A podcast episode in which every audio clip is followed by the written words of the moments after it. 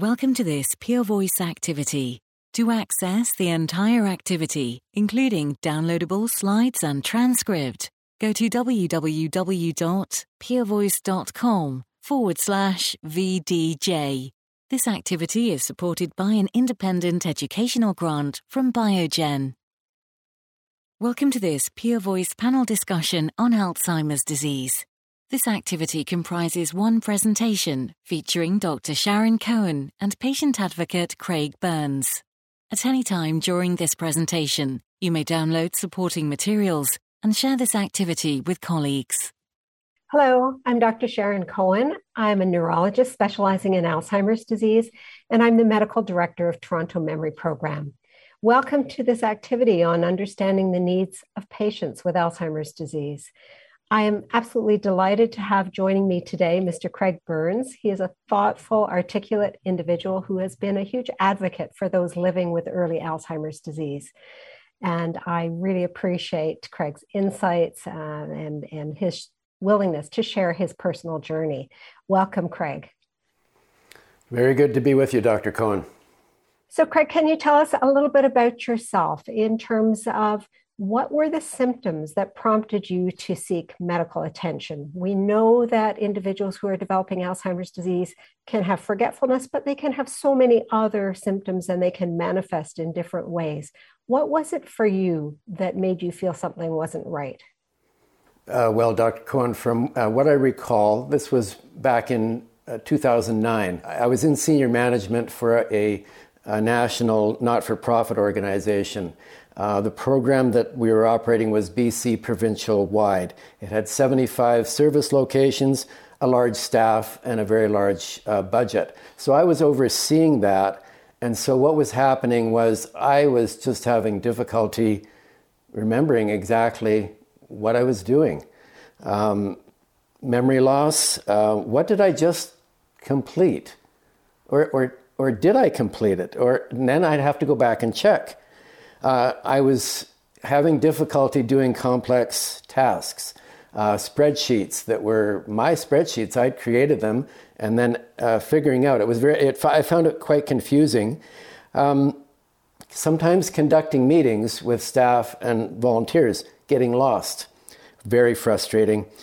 And then in problem solving, problem comes, what do we do about it? I would stammer, I would not have, I couldn't walk it through in terms of what to come up with a solution. Understood. So you noticed a change, those around you who knew you noticed a change, and it was to a large part memory, hanging on to information, but also multitasking. And we know with this disease, early symptoms can be in the realm of language and word finding, navigating, problem solving. So can be complicated because there can be a host of symptoms.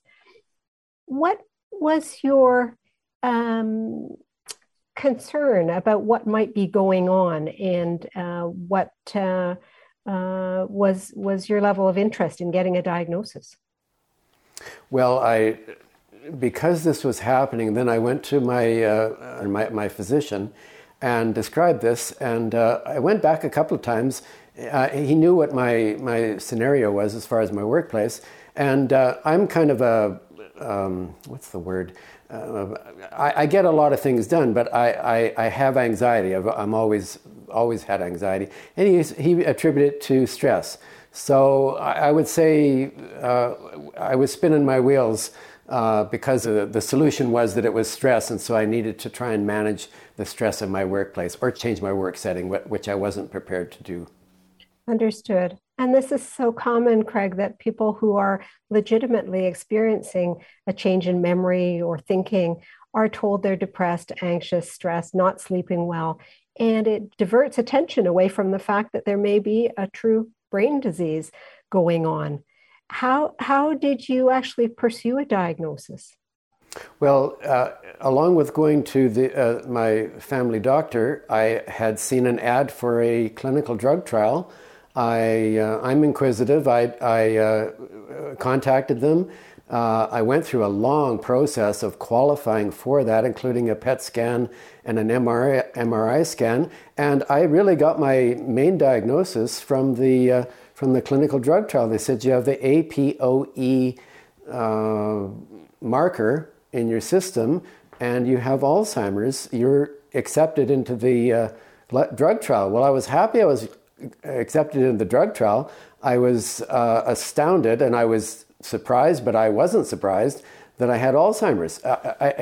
I should mention, my mother had Alzheimer's, so it was in the family, and I was her caregiver, so I was working that through with her in terms of providing support for her. But yes, it was the clinical drug trial, and that was 2016, and I'm still in that clinical drug trial. So I gained a great deal, and I have gained quite a bit of knowledge and understanding through participating in the trial. Thank you, Craig, for sharing that. And through your initiative, you were able to get a PET amyloid scan, as I understand it, with confirmation that, yes, the Alzheimer's changes were going on in the brain, and this wasn't all anxiety or stress. There was a legitimate brain disease. And knowing that your mother had this disease, you were at some risk for it yourself. What were some of your fears or concerns, and how much was there a sense of relief that you had an idea now what was going on? Well, I can't begin to describe the relief in a way. It was like a burden was lifted off of me, but then another burden was put on top of me. Oh no. And again, my mom lived diagnosed at 79, lived to be 90. I'm 69, and I was having problems back in 2009. But so now I'm looking to the future to say, okay, I'm not in a lot of ways I'm doing a lot, but I'm just not looking forward to the last stage of Alzheimer's. I'm sorry, I'm not describing very well, but I don't want to go through it. I don't have any choice, but I don't want to go through it. Maybe. You describe it well. You know, the end stage of this disease is not pretty, and those of us who have seen the disease close up in parents or loved ones know that the loss of autonomy. The worry about being a burden to family and not having any say in what happens to one is just horrific. And yet you've had the disease for many years, you've lived well, you've coped well, you've embraced travel and all kinds of activities. Even if you're not doing them identically to how you did them before, you are still very much a part of your family's life and day-to-day life. So focusing on the present versus the fear of the future is something important, but also planning for the future, which, Craig, I think you've mentioned to me, some of the things you've put in place to ensure that the future goes as well as possible. Well, I have my father to thank for that. My dad's area of expertise was the legal profession, so I've put those things in place, power of attorney and will and all those different things.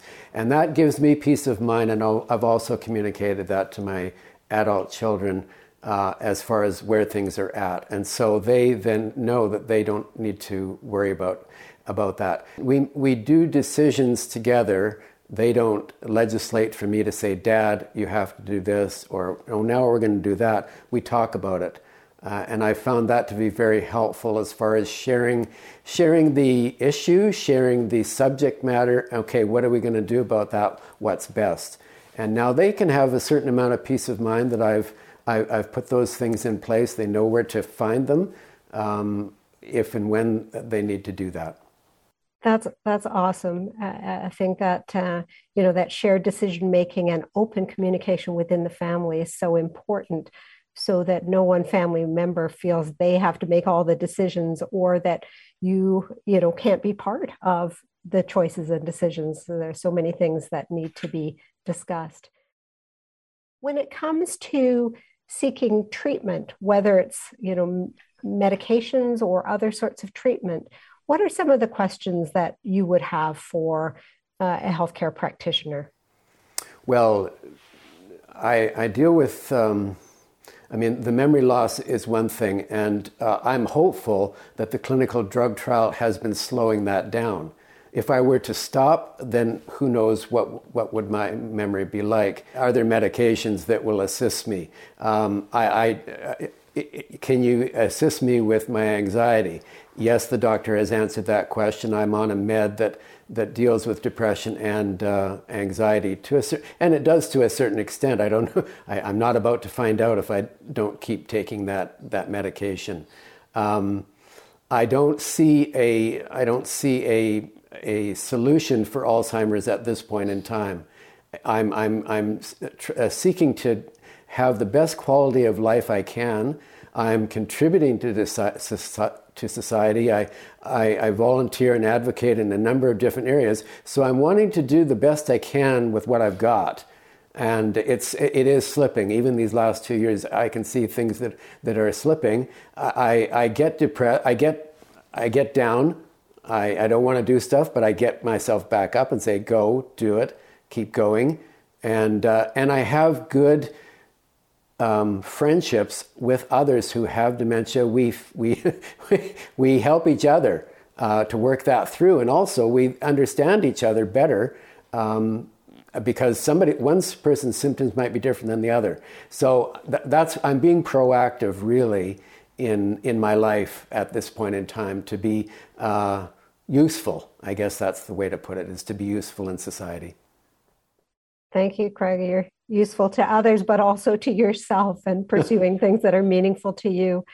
Yeah. I think that when we, try to educate colleagues in the healthcare profession, we want to really empower people with shared decision-making best practices. We want people to help patients and families identify what the problems are and what the needs are and what the interests are. It's not a one-size-fits-all. So what works for one family is different from another. What works at the early stage of Alzheimer's disease may be keeping people in the workplace and keeping people, in contact with and having open dialogue with friends and family.